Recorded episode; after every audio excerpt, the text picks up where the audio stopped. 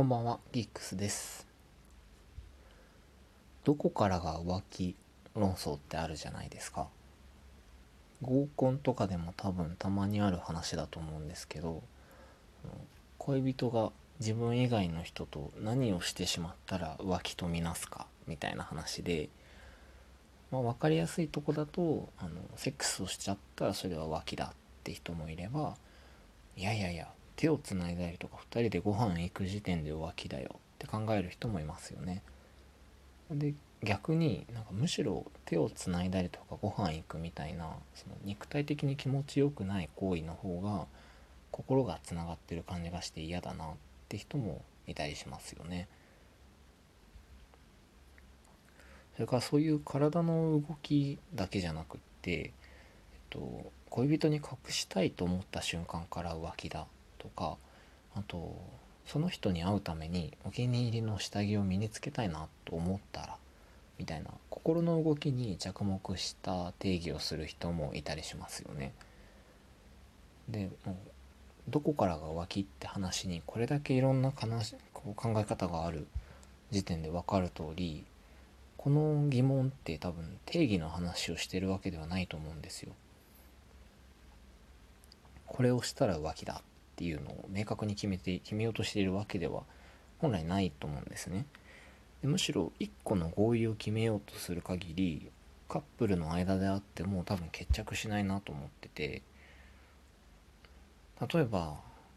そうだなまあキス派とセックス派みたいにベクトルが一緒ならなんとかなると思うんですね。私はキスされるのが嫌だ私はセックスされるのが嫌だっていうんであれば、まあ、厳しい方に合わせればお互いそれなりに納得できると思うんですけどこれがじゃあキス派 VS 下着変える派だった場合ってどうしますか？って話でそもそものベクトルが違うから厳しい方に合わせるっていうこと自体ができなくって、うん、なんかお互いに納得できる場所の着地点が見つからないと思うんですよね。定義で考えようとする限り。だから僕は仮に誰かとお付き合いして付き合い始めにこういう話になった時に行為で定義しようとする限りお互いなんか納得できなくってむしろ喧嘩になりそうな気がするんですよ。で行為で定義しようとするして定義した場合ラインを引いた場合ってそのラインギリギリを攻めるのは OK なの？みたいな話になってきちゃうと思ってて例えばキス NG って約束した場合にキスはダメだからほっぺにチューまでしかしなかったよって報告されたらいやふざけてんのかって思っちゃうじゃないですか。だから LINE を引くってでもそういうことだよなと思いました。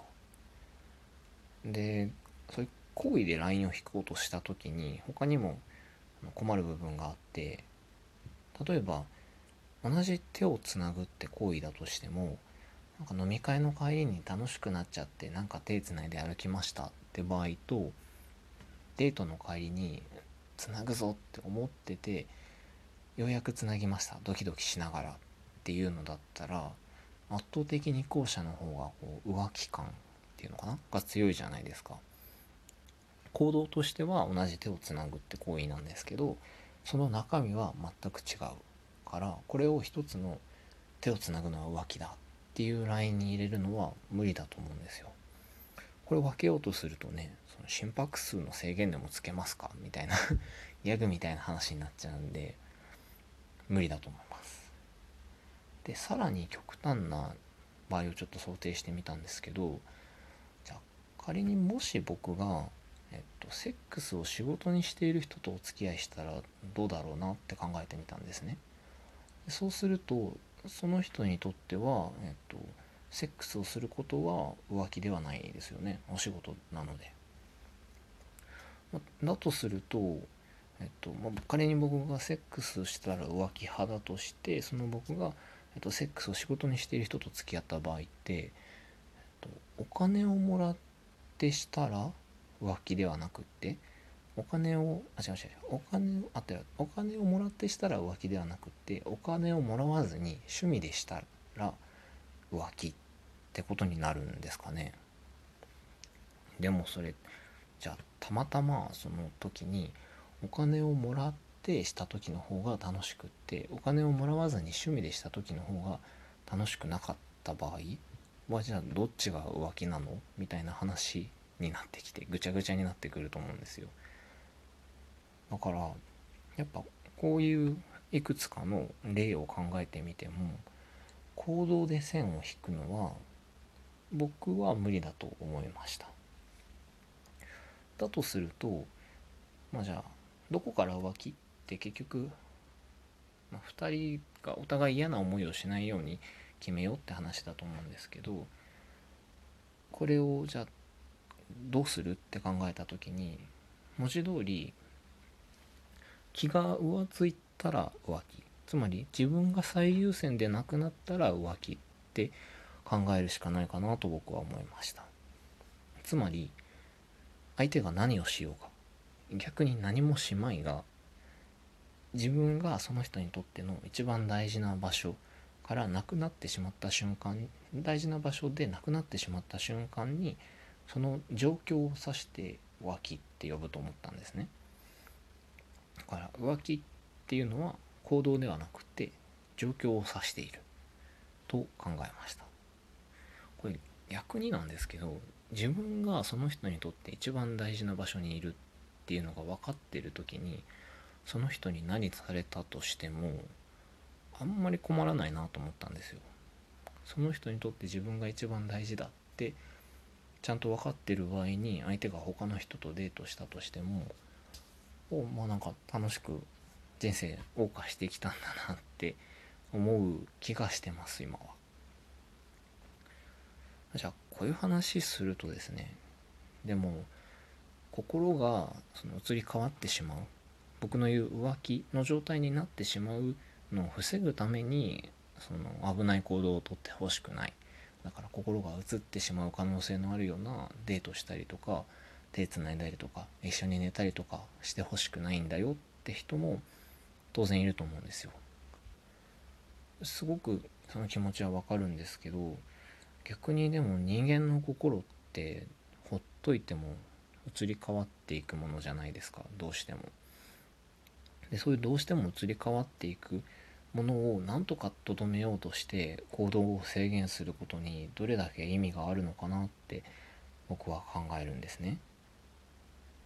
でまあ同じ方向だと何しても OK ってことにしといてそれでさっさと別の人好きになられちゃったら悲しいでしょって言われたら当然悲しいんですけどそういうなんか OK になったからといってさっさと気持ちが移っていく人っていうのは結局新しい刺激を求めて常にうれ常にうろついてるような人だと思うのでなんかそういうタイプの人を無理やり押し込めて行動制限して自分のとこにとどまらせようとするのって楽しいかな？楽しいだろうかって思いました。なんかだから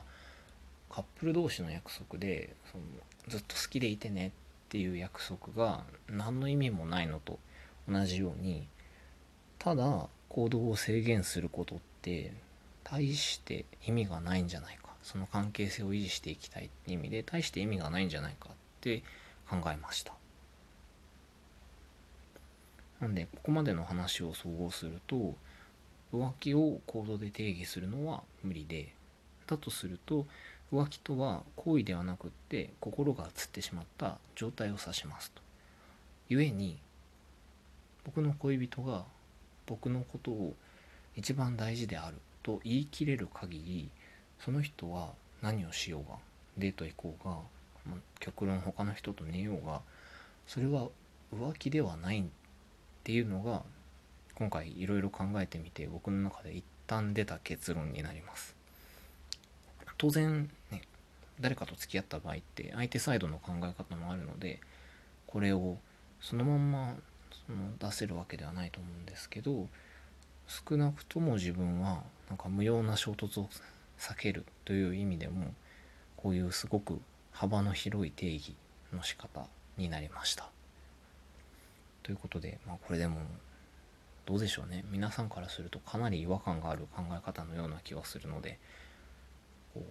この話を聞いて考えたこととかももしお聞かせ願えるとすごくありがたいなと思うんですけれども浮気に関する僕の考え方は以上になります。ということで、今夜はこの辺で、おやすみなさい。